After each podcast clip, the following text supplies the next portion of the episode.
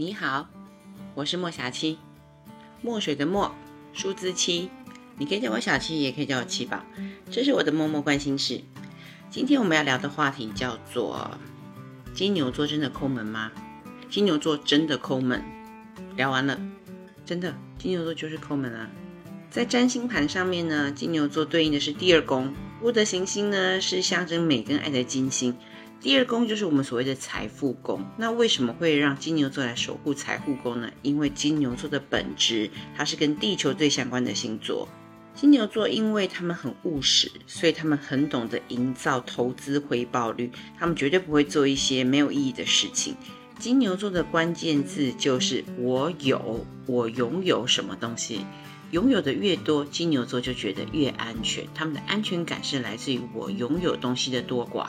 他们擅长做一件事情，他们就是可以将动态的东西变成静态的。什么叫做动态变成静态？你想，七宝，你讲这太玄幻，你可以讲就是稍微简单一点的语言来形容它。那当然可以啊。什么叫做动态的变成静态的？就是把努力辛苦的这一件事情、劳动的成果变成金钱。我们身边中你会发现，金牛座的朋友都非常的注重真诚、踏实跟实用感。他们买东西啊，绝少会因为啊这个东西外表很好看，然后我就去买。他们会找出相对应的价值，这个东西到底能够为我提供什么样子的价值？这个价值值不值得这个钱？如果是正比的。那么就会引发他们的兴趣。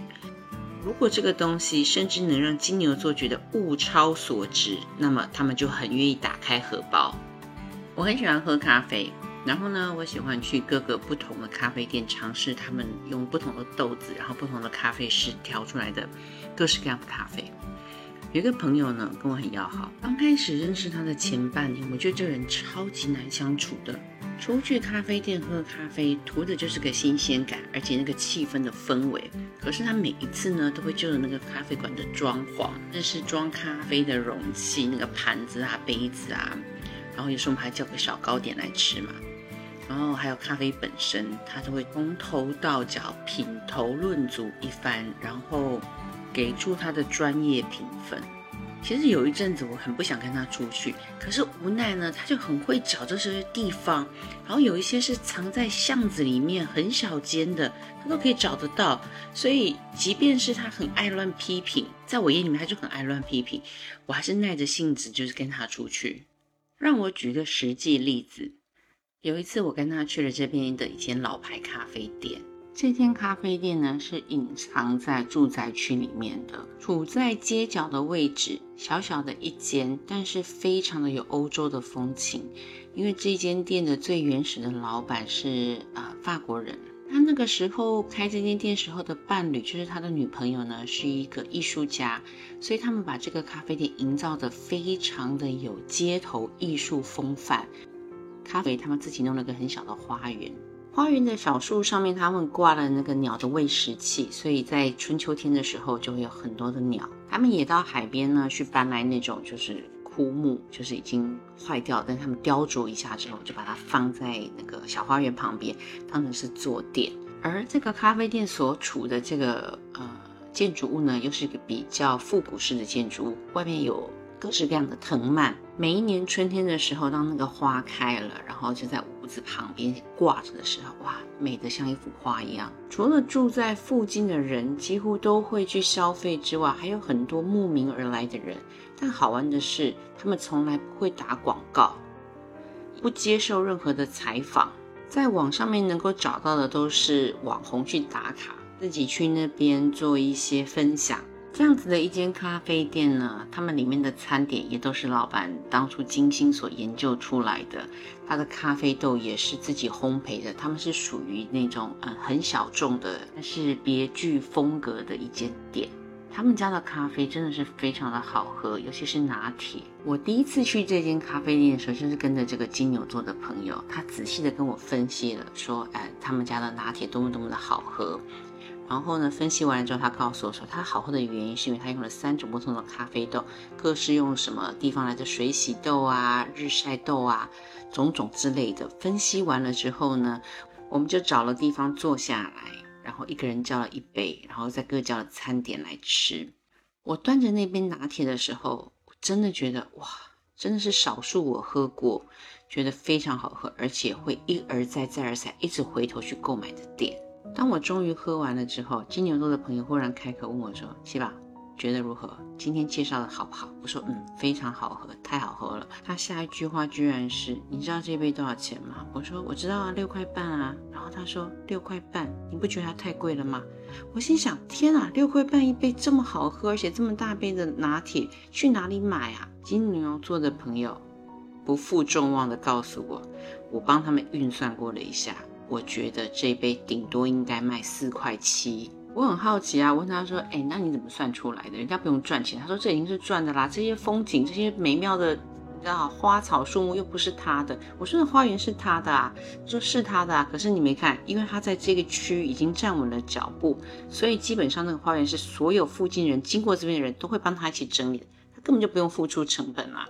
我说：“那可是还有这个整个店的气氛什么东西？”他说：“那是因为大家都来，但是烘托的那个气氛，所以这也算是啊。”不花钱的成本，我说那还有呢，它的豆子啦，这些什么，其实杯子啊，其实就是价钱算一算也差不多这个价钱啦。他说没有，我觉得算一算之后应该是大概三块，然后我觉得他卖四块七，我让他赚了一块七了，已经很多了耶。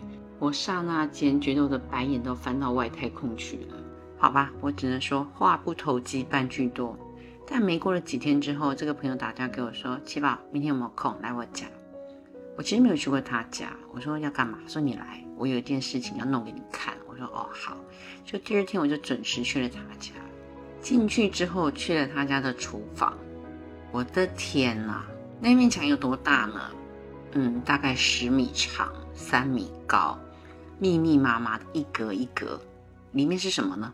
杯子，各式各样，他到世界各地游玩搜罗来的咖啡杯。有便宜的，有贵的，有手工制成的咖啡杯，知名的连锁品牌所出产的一些系列的咖啡杯。更令我觉得压抑的是，在他家厨房的那个柜子上面，居然有一台专业用的、专门用来煮咖啡的意式咖啡研磨机。那个机器我看过杂志上面介绍，大概价值要三十万。他看着我惊恐的表情，他说：“怎么样，吓到了吗？”我说：“对啊，我，第，你，我真，我那一天大概就真的是这样，就不晓得该说什么才好啊，实在是太出乎我的意料之外。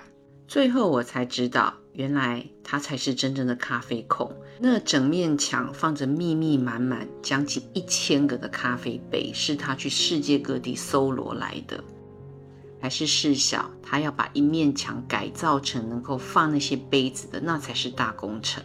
他用了他那台超级昂贵的咖啡机煮了一杯咖啡给我，我只能说好吧。他批评人家六块半太贵是有原因的，因为他煮咖啡的功夫，那真的只要他愿意开店，那真的可以打趴一大票人。分享这件事情其实就是金牛座的特质。不是他们抠门，而是那件事情或者那个物品的本身，对于他来说，衡量的标准跟我们不太一样。你如果能够找到一个让金牛座心甘情愿花钱的点，那么恭喜你，你就找到了一座财神爷。就像我这个朋友，他因为爱喝咖啡而喜欢收集咖啡杯，不小心就买了一千多个咖啡杯，现在正在准备整修第二面墙，因为。他的收集还没有结束。当然啦，我跟他到处去喝咖啡的探秘之旅也依然在进行当中。我们去到每一间新的咖啡店，我依然要坐下来听他拆解一遍这杯咖啡到底值多少钱。看着他批评完了之后，再掏钱买那间他觉得不怎么起眼的咖啡店的咖啡杯，然后打包带回家。他非常嫌弃人家一杯六块半的咖啡，但是他会花三百块买两个杯子回家，再用他那台几十万的咖啡机给自己煮咖啡。这个金牛座的朋友呢，也有个金牛座的儿子，他儿子也很可爱。他儿子非常喜欢穿白色纯棉的 T 恤。有一天恰巧碰到我上门蹭咖啡喝，就在门口撞见有人来送货，送了五大箱子的东西。我就顺口一问说：“哎，这什么东西啊？买怎么买这么多？”